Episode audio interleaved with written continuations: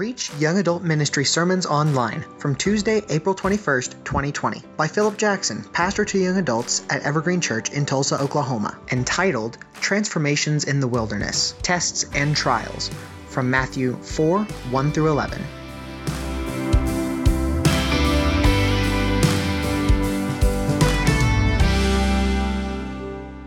We are in a series of lessons uh, about uh, transformations in the wilderness. We've looked at Elijah, we've looked at Moses, we looked at John the Baptist, and tonight is the final lesson in that uh, in that series. So if you have your Bibles, turn over to Matthew chapter four. Matthew chapter four. Uh, we are going to look at the uh, the temptation of Jesus. So this is a pretty uh, well known passage of Scripture, right? Uh, Satan comes and he tempts Jesus uh, right after he's baptized. If you remember our story from last week, we we finished as John was baptizing Jesus, and the Spirit of God came on came onto him uh, in acknowledgement of who he was, and uh, Jesus immediately went into the wilderness. Uh, one of the things that uh, is important for us to remember, we've looked at how the wilderness plays a key part, a key role in our transformation and how God changes us, right? This is a, a place of learning, it's a place of where we find purpose, it's a place where we find um, truth, and God speaks, He, he gets us away from distractions. Um, but uh, one of the things that I want you to see t- tonight is that all of these good things that come from the wilderness, uh, one of the things that always comes at the end is you know in any any classroom there's going to be a test at the end. Not necessarily to uh, to test our knowledge but to to temper us and kind of and make permanent the lessons that we've learned okay? As the, through the process of us getting ready for a test we go through the study guide we read the chapters we go through and we we study old lectures and we make an intentional effort to be ready for the test.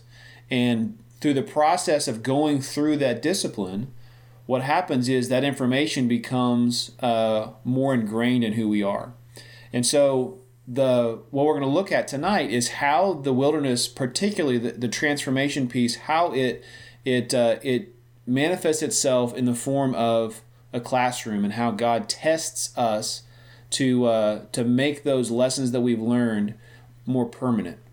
Okay, so if you uh, if you have your Bible, turn over to Matthew chapter four. We're going to first read the first eleven verses, uh, and um, we're just going to take this one piece at a time. Uh, what I want you to see here is that um, that there's no uh, there's no political games. There's no other manipulations. There's there's no other people there watching this this take place. It's just Jesus and Satan. Okay, and so it is it is the most basic of tests. Um, but it is it's incredible to see how Jesus handles himself and how he addresses the issues. So, Matthew chapter 4, reading in verse 1, it says, Then Jesus was led up by the Spirit into the wilderness to be tempted by the devil. After he had fasted forty days and forty nights, he was hungry. Then the tempter approached him and said, If you are the Son of God, tell these stones to become bread. He answered, It is written, Man must not, must not live on bread alone, but on every word that comes out of the mouth of God. Then the devil took him to the holy city, and had him stand on the pinnacle of the temple, and said to him, If you are the Son of God, throw yourself down, for it is written, If you he will give his angels orders concerning you, that you will not that and and they will support you with their hands, so that you will not strike your foot against a stone. Then Jesus told him, It, it is also written, Do not test the Lord your God. Again the devil took him to a very high mountain, and showed him all the kingdoms of the world and their splendor. And he said to them, I will give you all these things if you will fall down and worship me. Then Jesus told him, Go away, Satan, for it is written, Worship the Lord your God, and serve him only. Then the devil left him, and angels came and began to serve him. Okay, the first thing that I want you to see in this passage is that the wilderness is a classroom. Okay, it's not a place of punishment. So uh, we talked about last week that there's a difference between uh, God taking you into the wilderness and you going into a, a season of suffering based on your rebellion. Okay, there's a difference between the two. One is driven by being uh, obedient and abiding in the Holy Spirit, the other is driven by your own selfish ambition, right? The wages of sin is death. That means the consequences of a sinful lifestyle are going to be negative. It's uh, I, I, heard an analogy uh, just today actually I was listening to uh, to some things. If you guys have never heard of the discipleshiplibrary.com, it's a great resource uh, for um, for Bible study and for um, great uh, great truth. I was listening to a, a, an old gentleman named Leroy Eims, and Leroy put it this way: He said, uh, "People are made to be with God." And if you take a person and you remove them from God, bad things happen, right? And and the thing that you can think about if you've ever gone fishing before, um, when I was a teenager, we would me and my brothers and my dad and granddad would go to Canada every summer to go fishing, and uh, up there they they have these big fish called northern pike. Northern pike have big teeth. You can't grab them like a bass on the lip, uh, and so you it, requires a net to get them out of the water once you reel them in and they can grow anywhere from 12 inches to 48 inches long. These are big, these are big things, um, and uh, so inevitably when you take you take that fish and you pull it out of the water and you, and you put it in the boat, uh, it begins to flop around, right? And this is an example of, of us. You take us away from God, you take a fish out of water. There's a lot of activity. It looks like there's a lot going on, but really what's happening is that it's dying because it can't breathe. It's the same is true for us. That if we take, if, if we remove ourselves from being close to God, what happens is the wages of that, the result of that is death. We are fish out of water when we're not close to God. And so there's a difference between going into the wilderness being driven by the Holy Spirit. Notice it says in verse 1 that Jesus was led up by the Spirit into the wilderness and for a purpose to be tempted. Right? So so we've got to remember that this is a spiritual, spiritually driven purpose. It's not just a, um, it's not just something that Jesus was out for a walk one day and found himself lost in the wilderness. He went there on purpose. So uh, the Holy Spirit leads him there. This indicates uh, that he was already living in a way that was sensitive to what the Spirit had to say. So consider that. So Jesus, right, when we're looking at the situations of our life and we're we're coming into a a dry season or a season of challenges, it is uh, it's important for us to remember that before we go into the wilderness that we're living in a way that is sensitive to what God wants for us. So you you can't survive in the wilderness without the Spirit. He's the one who teaches us as we prepare for the, for the upcoming test. I mean, can you imagine this? Can you imagine uh, preparing for a test for a class that you've had no instruction for? Imagine you walk into your classroom there's nobody there, there's no teacher, and you're responsible to teach yourself. Oh, and by the way, uh, you never pick up the textbook. You never spend any time looking at what you're, what what is related to the classroom, and test day comes and you got to take a test. This is an example of what it would look like for us to live our lives absent from the Holy Spirit. The Holy Spirit is there on purpose to teach us, right? In, in John, Jesus says that whenever He leaves, He's going to send the helper. He's going to send the, the, the Holy Spirit, and He's going to teach us all things that we need to know. So it's important for us to live a lifestyle that's consistent with that before we get into the wilderness. So where was he led? Right, he's he was led into a uh, a dangerous place. We've talked about this before in the in the process of this series that the wilderness is not a safe place. This is a dangerous place that is meant for for dangerous living. Right, it's a place for testing and intense learning it's not a safe assignment. So if you're following the Holy Spirit, if you if you are being consistent with what God's called you to do, he is going to take you in places that are going to not be safe. This is this we're going in, into this on purpose, right? We're living on purpose. So why did he lead him there, right? He, it says here in verse 1 that he led him to be tempted by the devil. There's no other reason than to be tempted by the devil. Okay, that means that for 40 days Jesus fasted, he he sought God's face, he was preparing himself, but he knew that he was going there for a reason. And, and the reason was to be tempted. It wasn't for any other purpose, right? So when we go into the wilderness, whenever we're led by the Spirit into the wilderness, we got to understand that a challenge is coming. A challenge is coming. Now imagine if Jesus would have spent the 40 days that he should have spent fasting. Imagine if he would have spent it commiserating with himself about how terrible his situation was. And he wasn't focused on the purpose that he was there. Would he be ready for this interaction with Satan? Would he be would he be equipped? Would he have his mind in the right place? Or was he going on purpose? I mean, you can't fast for 40 days and not do that on purpose. I can't even fast for one day and not do that on purpose, right? I mean, Jesus goes in and he is completely laser focused on what he's there to do. right? He knew the Spirit had led him into a dangerous place. He was not ignorant of why he why he got there or how he got there, and he lived on purpose, and that enabled him to see what God was doing, right? Remember, we looked we looked at this last week that the children of the wilderness they, they don't just sit back and wait for the test. They prepare for it. They they exhaust their their personal strength. They want to make sure that they are committed to what God is doing. Okay, so fasting, if you look at what Jesus, it says that Jesus fasted in verse 2. After he'd fasted 40 days and 40 nights, he was hungry. Okay, the children of the wilderness, they don't just sit back and wait, they prepare. So, fasting, it takes a conscious decision to neglect our physical needs in order to focus on our spiritual needs, right? So, fasting, if you remember, was a discipline that, that uh, started in the ancient world and still continues to this day. And the whole idea is uh, you can fast from any number of things. You can fast from food, you can fast from um, social media, you can fast from uh, traditional media. There's a lot of things. The whole the whole premise is that I'm going to take something that is that that it captures the majority of my time or a good piece of my time.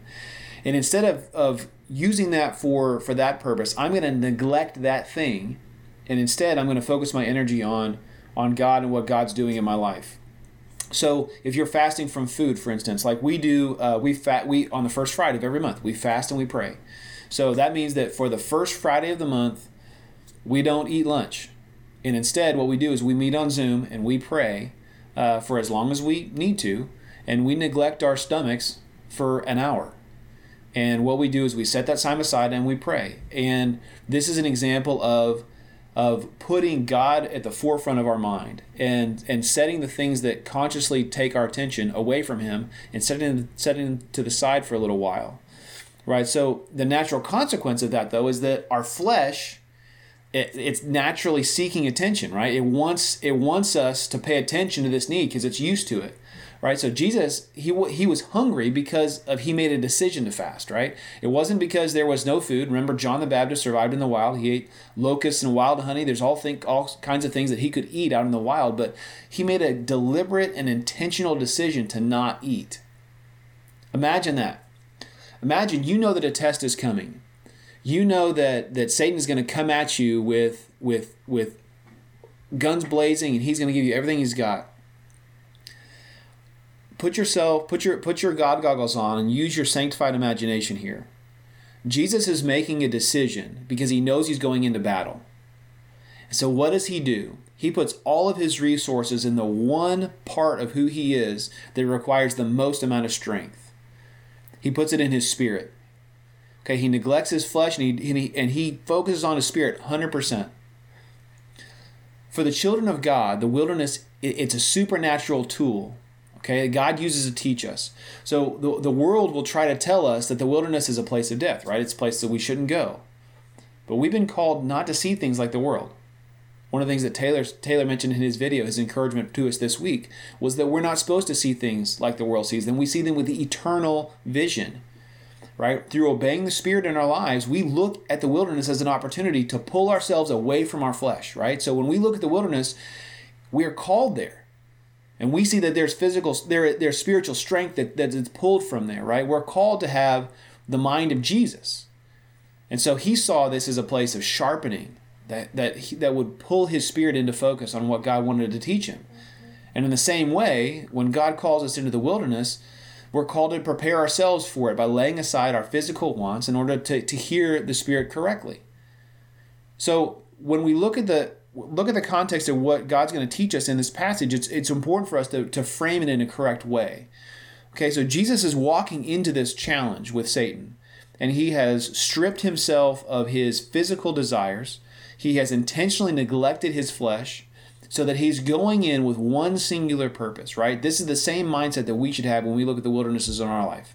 When we're dealing with the challenges of our life, whether it's losing our job, whether it is not getting in, getting into a degree program, whether it is a grade on a test, whether it is a situation with our parents or with our our family, difficult siblings, all of these things are things that we need to be laser focused in on remember that we have to go we have to walk into them with the correct mindset. Okay, so the first thing is that the the wilderness is a classroom. Okay, here's what I want you to see. We're going to look at three lessons here from how Satan attacks Jesus now that he's prepared for this situation. Right. So so looking at verses three and four, it says this. It says, "Then the tempter approached him and said, If you are the Son of God, tell these stones to become bread." He answered, It is written, Man must not live on bread alone, but on every word that comes out comes from the mouth of God. Okay, the second thing that I want you to see here is, le- is lesson number one is that old distractions will, will be the first wave of attack. Okay, remember this. Remember, sin is not about what we do. Sin is not about the things that we do. Sin is about control. Sin is about control. It doesn't matter the things that you do.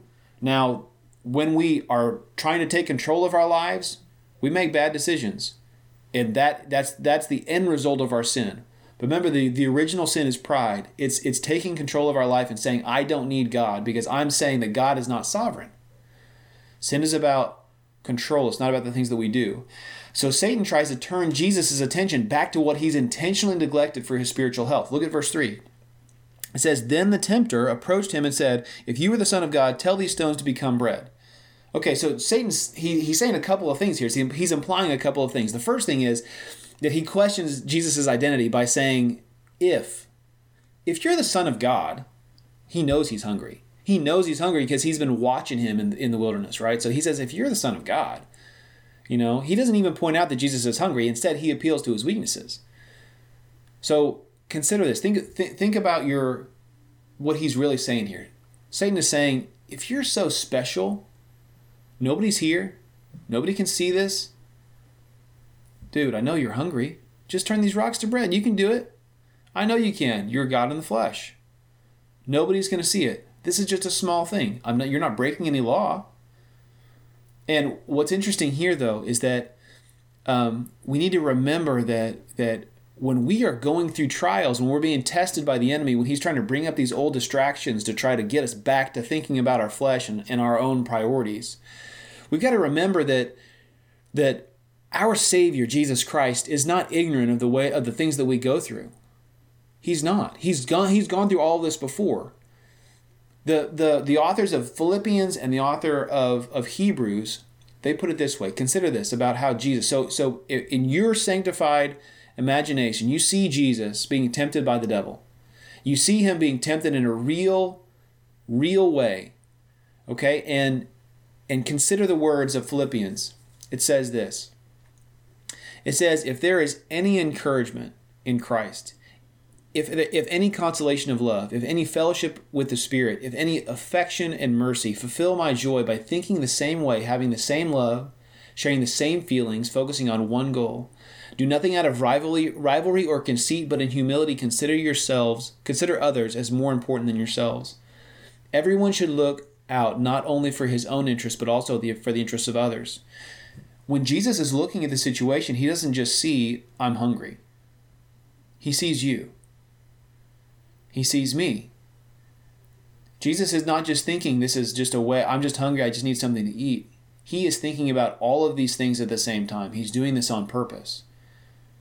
Consider also, okay, the, the challenge, the weight of him dealing with these temptations. In Hebrews 4, it says this it says, Therefore, since we have a great high priest who has passed through the heavens, Jesus the Son of God, let us hold fast to the confession. For we do not have a high priest who is, un- who is unable to sympathize with our weaknesses, but one who has been tested in every way as we are, yet without sin. Therefore, let us approach the throne of grace with boldness, so that we may receive mercy and find grace to help us at the proper time.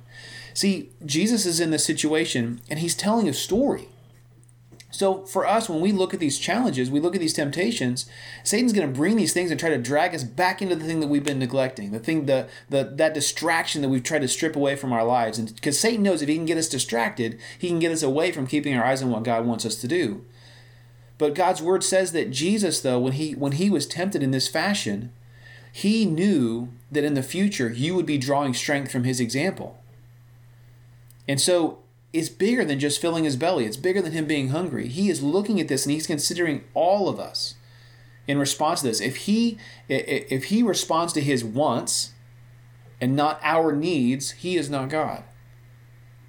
But Jesus, in his perfect will and his perfect example, he looks at this challenge And he says no. And, and he puts on display an example for us to be able to see when we are going through difficulty, when we're going through hard trials, and Satan is trying to throw these distractions back in front of us, Jesus can sympathize.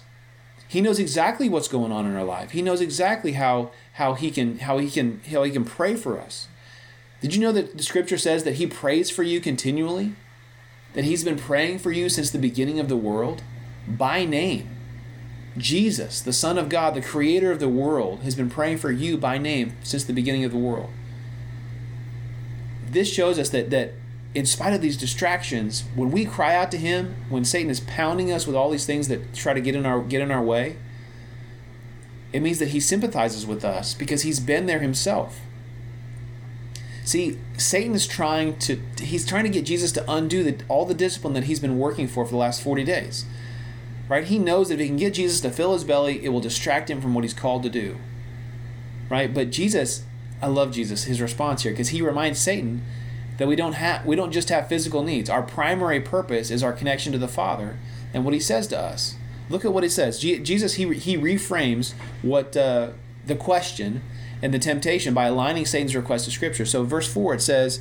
Uh, and he answered, It is written, Man must not live by bread alone, but on every word that comes from the mouth of God.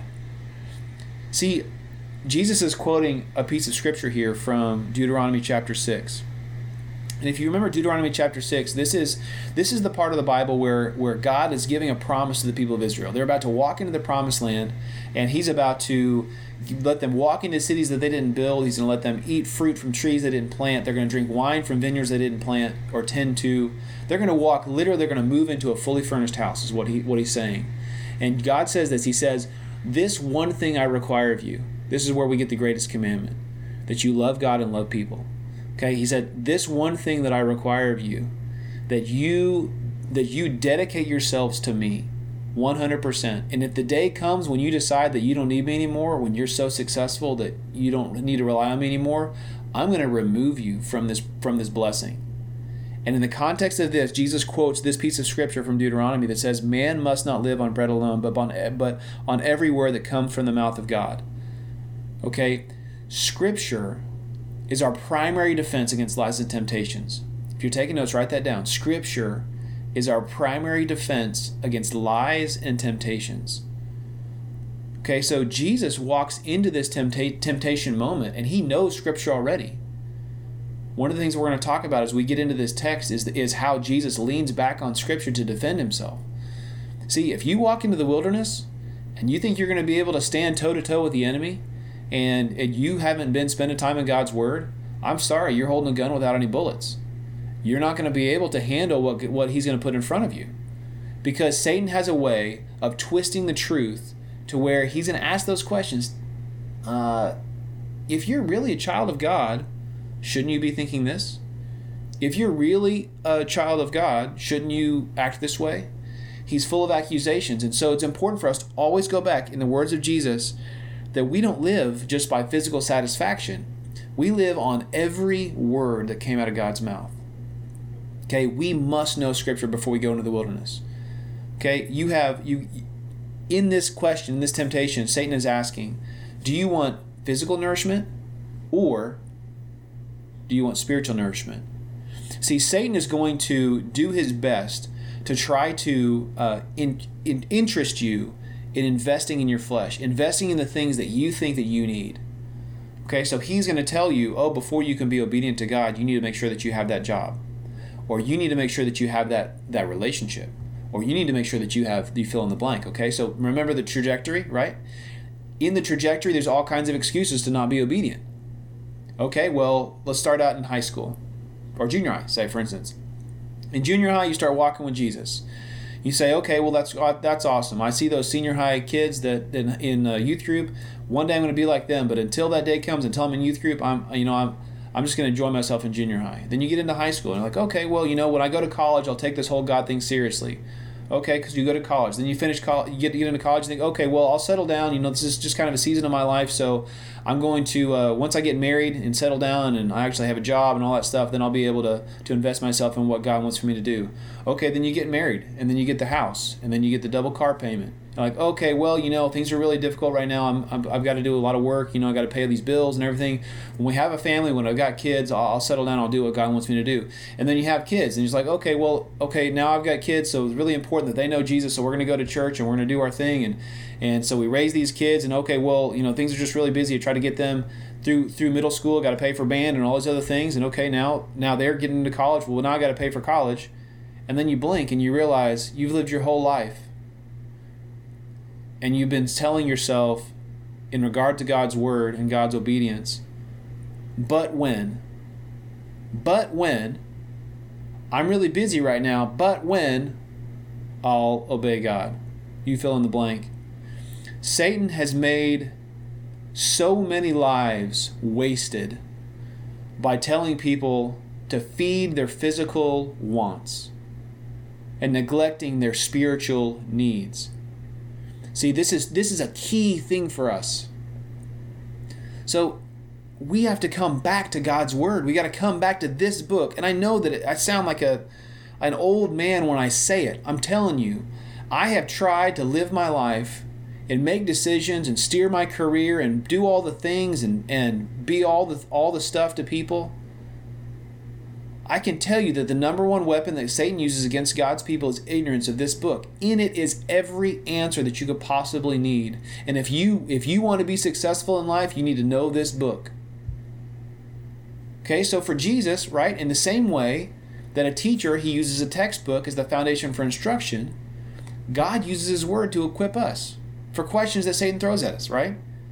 So, just like in a classroom, a teacher, they instruct, right? They provide opportunities for us to use the information that's been taught. But then, this is what happens we're tempted. God allows Satan to come in and question his instruction, right? And so, through that, we begin to experience victory. Now, there's a really important distinction here, though, that, that, about the dangers in the wilderness that, that I need to point out, okay?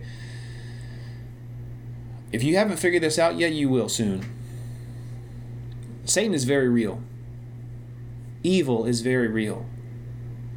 And those who are students of God's word, who are led into the wilderness by the Spirit because of because they were ready to be led deeper into a relationship with God, those who find themselves in the wilderness out of neglect and sinful decisions are a real danger. They will see real destruction in their life. Okay, we, we've talked about the wilderness being a place of instruction and encouragement from God, but we've got to acknowledge that there's always a test after the instruction. Realize that Satan is waiting with temptation after the Spirit speaks. And you've got to be equipped to face it. You can't just walk into the wilderness saying, okay, well, here I am. Okay, God, show me something cool, and you're going to leave and not be tested on it. That's not how this works. It's not how any of this works. There will be a test. God's word says, again, going back to the truth, God's word says that he is a lion seeking and hunting whom he may devour. He hunts, and he is good at it. He knows you because he hunted your parents, and he hunted your grandparents, and he hunted your great grandparents. He knows your DNA, he knows your weaknesses, he knows all of these things. He has been hunting human beings of your kind for a long time. Understand that this threat is real. You cannot survive in this world if you are going to profess to be a Jesus chaser and not know his word. You can't do it. You cannot do it. You are like a soldier stripping off your body armor and throwing your weapon down and running out in the middle of the battlefield and saying, Hey, look at me, shoot me, right here, shoot me, shoot at me. You've not taken any precautions. There's a reason why the, the God's word says that we have been given an offensive weapon, and that is this book, the sword of the Spirit. Okay, all of the other things that come with a godly lifestyle come from this book. You cannot profess to know God if you don't know His Word. Okay? So that's the first lesson. The second lesson we're going to see here is that God's Word is going to be questioned. Okay, if He can't distract you from the things that have been that have been your go-to, the things that keep your mind off of what God wants you wants for you, He's in a question. You you know that if you go back to the Word and you find your your your truth there, you find your foundation there. He's going to start questioning that too. Are you sure you're going to listen to that old book? There is nothing in the Bible that's relevant to your life. This is 2020. Are you serious? You can't expect a book written by so many people over so many hundreds of years to be relevant at all in the 21st century. That's ridiculous. Well, look at what Satan does, how he tempts Jesus the second time here. Verse 5 says, Then the devil took him to the holy city, had him stand on the pinnacle of the temple, and said to him, If you are the Son of God, throw yourself down, for it is written, He will give His angels orders concerning you, and they will support you in their ha- and, eh, with their hands, so that you will not strike your foot against a stone. And Jesus told him, It is also written, Do not test the Lord your God. Okay, so read between the lines here. Remember, this is really important. Satan starts quoting scripture. So we think that that that Satan is just this dummy that runs around with a with a pitchfork and a long tail and little horns, right? Poking people. He is very shrewd. He is very smart. And he knows God's word. He knows God's word better than you and better than me. So what does he do? He comes into Jesus and he says, "Hey, throw yourself off this this pinnacle. God's word says that he's going to take care of you, right? He, he's going to give you the security. Do you guys remember? Um, you remember the Garden of Eden, right? Satan asked Eve, "What was the question?" He said, "Did God really say that? Did He really? Did He? Why? Why would He not want you to eat from this tree?" So He does the same thing with Jesus, quoting scripture out of context. So he's quoting Psalm 20, Psalm 91. Psalm 91 is a, is a psalm of protection against persecution, okay, and pressure from a sinful world. It is not about setting up situations where we make God like a genie in a bottle to do whatever we want. Okay, he's our protector, not our slave. Again, remember, sin is not about the things that we do, it's about control. So if you are if you are setting yourself up like okay, God, I'm going to go into QuikTrip and I'm going to get a I'm going to get a scratch off uh, lottery ticket and um, I'm going to go ahead and I'm going to play that and and if, if I win a million dollars, I know that you're real. God is not going to answer that into answer that. Don't be ridiculous. You can't quote scripture out of context and expect for God to show up. That's not how this works. Right? This this whole thing is there are people who have made a uh, made an industry out of this quoting scripture out of context and making themselves to be something that they're not and making God to be something that he's not. I tell you this that those people, they will give a very, very harsh account to the Lord. Because he does not take it lightly when people bend his word. That's why it says in James that those who want to be teachers and speak the truth of God's word should do it very, very hesitantly, knowing that they will bear a greater punishment than others. So Satan's bending this out of context. He's taking Psalm 91 and he's bending it out of context. See, but here's the thing a good student of God's word doesn't just know handpicked verses, they know context, they know what's going on. So inevitably, when Satan starts quoting the scripture to, to Jesus, Jesus is he knows God's word. And so I can see Jesus in my mind. I can see him listening to Satan say these words, quoting scripture, and thinking, no, no, no, that's not what that means at all. Okay, so let me let me pause here for just a second, right? There going back to this danger, the danger of just kind of nibbling around the edges here. There's a real danger for those who dabble in scripture casually. Okay, if you know a couple of verses here and there sprinkled around, okay, uh, good for you. But know that you are setting yourself up to fail. Okay, knowing bits and pieces of, of, of God's word can give you a false sense of security. Okay, Satan knows scripture better than you, and he has made a lot of people stumble by helping them find justifications for their sin using hand picked verses from God's word. Context is key. Remember what Michael always says the Bible doesn't mean what it says, it means what it means. Okay, when you read something, if somebody quotes something in Scripture to you as a justification for what you should do, understand the context. Always. Always understand the context. So Satan, he quotes Psalm 91. But Jesus, again, he turns to context. He turns back to Deuteronomy chapter 6. Remember, this is about control. It's all about control. So in Deuteronomy chapter 6, we've talked about this already. You know, the, the people are going to the promised land. See, God's word is a solid foundation for us without knowing it, it's like we are we're wandering around taking bits and pieces of of truth and using it as justification for whatever we want. See, remember, Satan is going to do, he's going to try to, to feed these distractions in your life, and he's going to try to tell you all the reasons why you should feed that, consider this. There are some teachers, Bible teachers, who preach that God, our relationship with God, is nothing more than a, a means for us to be able to live a comfortable life on earth.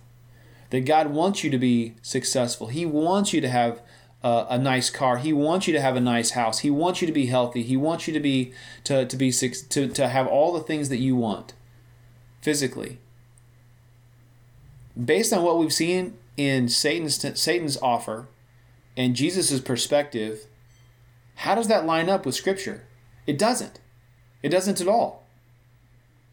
See, one of the dangers that we face as children of God is falling into Satan's traps because he deceives us with only part of the truth.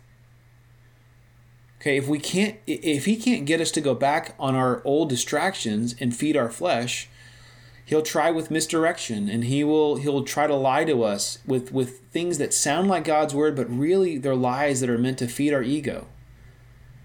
Satan tries to tempt Jesus by using scripture to make it sound like God owed him something. Okay, but Jesus was equipped to see the lie because he not only knew God's word, but he knew his character.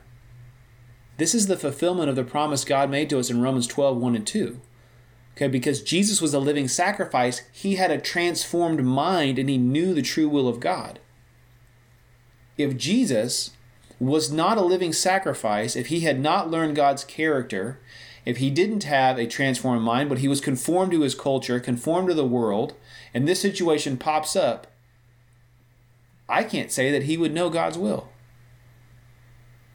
Because God's word says that that's the only way that we know God's will is if we abandon ourselves, we turn over con- to control to what he wants for us. That means that for us, we have to be very careful about what we make ourselves aligned to you guys, a lot of you guys already know this this story, but uh, I want to share it because I think it's important for us to remember dealing with with God's word in context. Okay, so um, a lot of you guys know the story of the poop and the brownies. So imagine, for instance, uh, your your your mom or dad is they're they're in the kitchen, they're whipping up some brownies, and you come home and you open the door and oh man, they smell good. They smell so good. You walk in the kitchen. Hey, what are you making? Oh, they're making. I'm making brownies just for you. Oh, thank you, man. They smell so good. I pull them out of the oven. They're nice. Oh, they look great.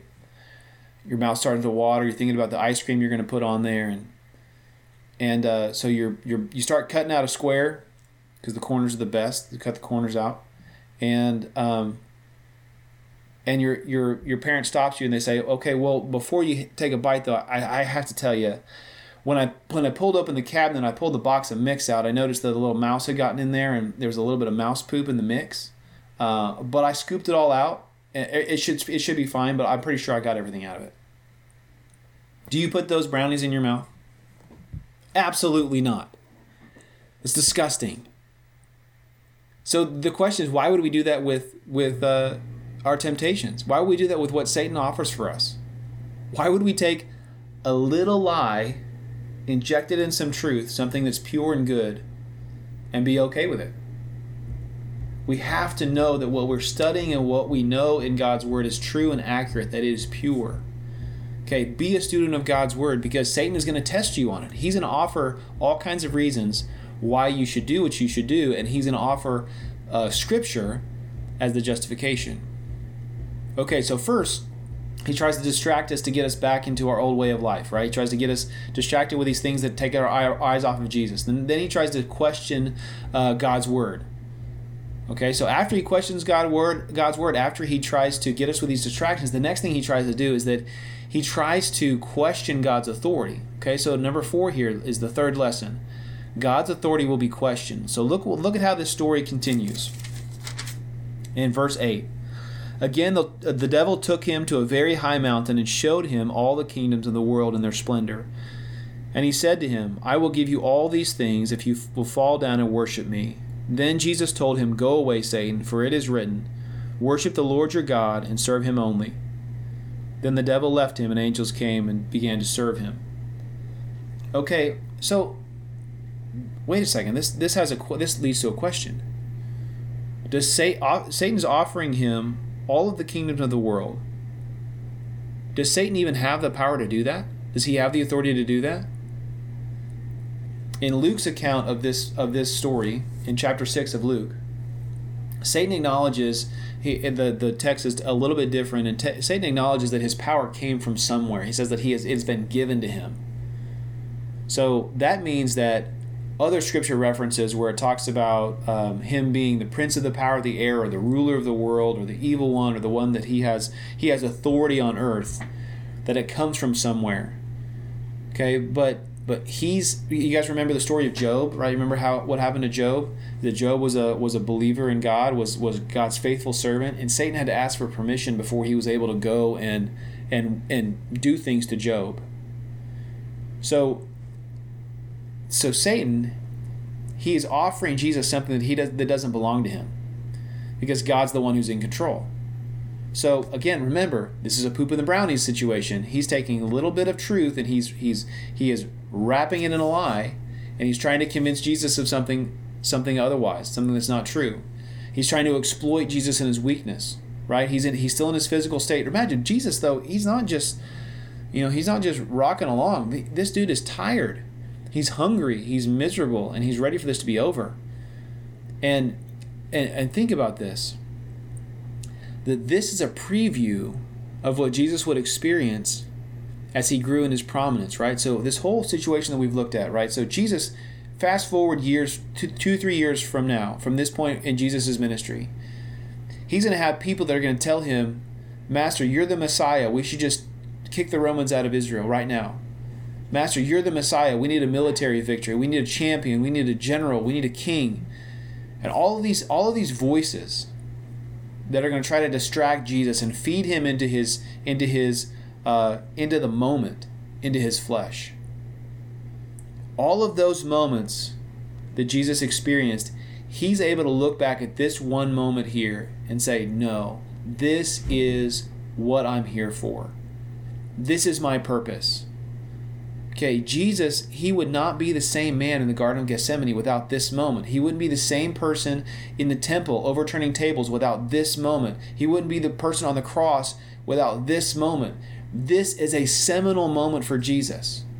Okay, it's preparing him for the moment when he would be desperately asking God for another way to achieve his divine plan. He would be on his knees, sweating out blood from his pores, asking God to find a different way than for him to die on the cross this moment right here is a huge part of Jesus' story because it is testing the resolve that God has put in, in him. Jesus, why are you here? To love God and obey his commandments. So, Christian, I've got to ask you this question Why are you here? Why are you here? Because God has given you a purpose, He's given you a calling. And Satan is going to do everything that he can to distract you from that calling, from that thing that God has called you to do. And he's going to God's going to bring you into the wilderness and he is going to provide opportunities for you to be tested. And in that moment, you have to ask yourself, why am I here? Am I here for myself or am I here for what God has put in my life? So Jesus, I loved I love his responses because he always goes back to that simple truth, love God, serve God, love people. Obey the Lord your God with all your heart, soul, and mind, and strength, and love your neighbor as yourself. Jesus Jesus goes back to that same passage. That's where we get the two greatest commandments is in Deuteronomy chapter 6. He goes back to that same place. And look at what he says. In verse 10 it says, Then Jesus told him, Go away, Satan, for it is written, Worship the Lord your God and serve him only. Jesus rebukes Satan by going back to that one simple truth in Deuteronomy 6 and affirming who he actually who, who actually is in control. Okay, God is worship he, he is he is we are called to worship the Lord your God and serve him only. The power of this statement eh, I can't emphasize it enough. Okay? There is only one God and he alone is worthy of worship and service. So consider this. No matter what you're struggling with, God holds the absolute power. He's in absolute control of everything. Your feelings about your situation don't change his worth or worthiness. He has allowed your struggle for a reason. You are in this moment for a reason. Sometimes that reason is just to simply grow in your trusting of Him. That's real simple. I know that's not a, an answer that you want to sink your teeth into, but sometimes it's that simple. He's trying to get you to trust him more because you've been you've been investing yourself in those distractions. Sometimes the reason's more specific to move you in a direction that will be positive in the end. God sees you doing something and he wants to he wants to prepare you in a positive way for something else. Or it could be Sometimes the reason is to make you avoid certain negative results in your life. Sometimes He allows certain things to happen so that you will be diverted from a lifestyle that, you, that in the end is going to be destructive for you. He is saving you from, from trouble. So, after Jesus defeats the temptations of Satan, the Father sends some helpers to minister to him. Look at this. In verse 11, it says, Then the devil left him, and the angels came and began to serve him. That means that they came and they began to encourage him in his in his exhaustion. Okay, no child of God will ever be neglected in the middle of a storm. He always sends help. Okay, this is why we have this reach family around us to support us and to love us in the middle of our trials, to go on to to God to to spur us into into godliness. God's not going to leave us to face these trials by ourselves. But I but I want you to see that as we face the challenges of our life, Satan will always try to undermine the authority of the one that we serve. Okay, we we can't be strong knowing that no matter what he no, we can be strong knowing that whatever he brings against us, it only comes by the permission of Almighty God. And he has not left us alone or without resources. He's given us his word as an anchor to hold us steady and surround us with a group of brothers and sisters who encourage us and hold us up in prayer when we're weak. When we're in the middle of a trial, no matter what it is, all we need to remember is that our God is worthy of worship and service. These are the things that God uses to remind us that He is the ultimate authority. See, Jesus lays out for us some simple truth. And also he, he shows us by his example how how we can combat the enemy and how he comes after us. Okay? Your your distractions they can suck so much life out of you. But for many of you you fall into the lie that somehow the things that you're going through are are they're, they're not important your wilderness is a classroom and you got to you got to remember that God is trying to teach you something, and the longer that you're not paying attention, the longer this is going to go. It's that simple. You can either pay attention to God and learn or you can just suffer. Cuz God will he loves you too much for you to just live your life and avoid what he has for you. Like a fish out of water, you're starving and you're suffocating. God has something huge for you. So I want you to ask ask yourself these questions tonight. And as you do your quiet time, as you work through your your uh, Bible studies this week, what are some old distractions that you're letting get in the way of what God has for you? What are things that you are continuing to feed that you need to fast from for a while? Maybe you need to give up social media. Maybe you need to give up um, activities, games. Maybe you need to give up uh, video games. Are you also? I want you to. ask, I want you to ask yourself: Am I a student of God's word? Okay, do do you have a mentor in your life that can help disciple you to help know the full truth of what God's word says? See, when we first start out, we're, we're reading this book and we're trying our best to understand it all, but but God's word lays out a model that we're supposed to have someone in our life that can help us understand this in context that is that it's a little bit further down the road than we are. That mentor is called a discipler. That discipler is, is meant there. It's, it's, it's in God's word. That model is there on purpose so that we can help learn from someone else who's been there before us. And in the process, as we learn, then we reach back and we help the person behind us. And it performs, it, it, it creates a chain. Do you have a mentor? Do you have someone discipling you one on one that you can bounce these ideas off and, and talk about the struggles of your life and what God's teaching you, the things that you're reading? I would encourage you if you don't have somebody like that in your life, talk to me, and I, I want to try to help get that get that get that connected for you because it's so important to fully understand what God's word says. The last thing I want you to ask yourself is do you know the Father well enough to trust his authority? You know, maybe you're being tested to learn this truth in a more deep way. Do you know God's God God well enough to trust his authority? Or are you going through a hard time? Just simply to where you'll pay attention to his existence? The challenge that we face always and and the the letters in the to the churches in the in the New Testament talk about this that our flesh wars against our spirit. And our spirit wars against our flesh and these are opposed to each other so that we don't do what we want. This is our struggle. And Jesus puts it on display for us but we cannot survive this wilderness without the Holy Spirit and without God's word and I want to encourage you tonight no matter what you're going through no matter how difficult it might seem, no matter how real the consequences of, of your situation are, I want to encourage you that our God is a big God. And He wants you to see things from an eternal perspective. And He wants you to, to know Him in a full way. All of these things that consume our thoughts and our worries, they are small things in proportion to God's power.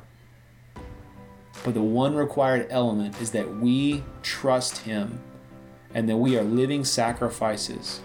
Because without that, we will not know what His will is.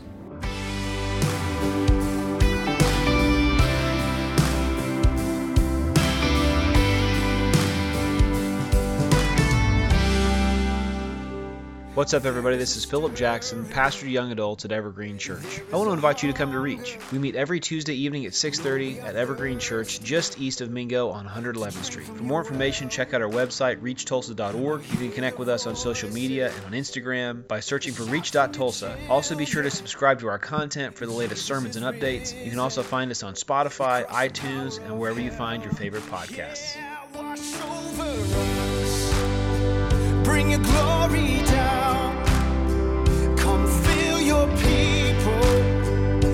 Revival